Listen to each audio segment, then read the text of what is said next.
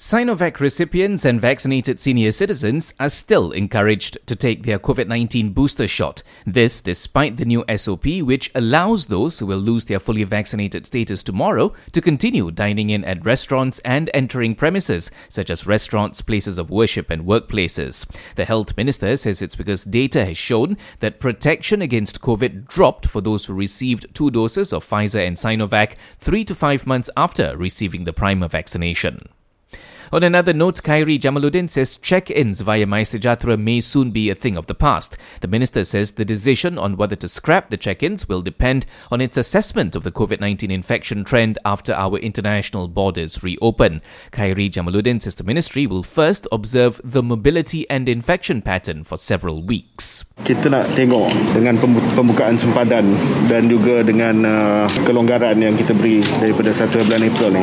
Sekiranya ada perubahan dalam pattern mobility dan juga pattern jangkitan untuk tempoh masa berapa minggu, kalau tidak ada perubahan yang ketara, dan kita boleh stop lah. He was responding to the Malaysian Medical Association, who earlier said that MySejahtera is no longer useful to trace casual contacts due to the country's high vaccination rate.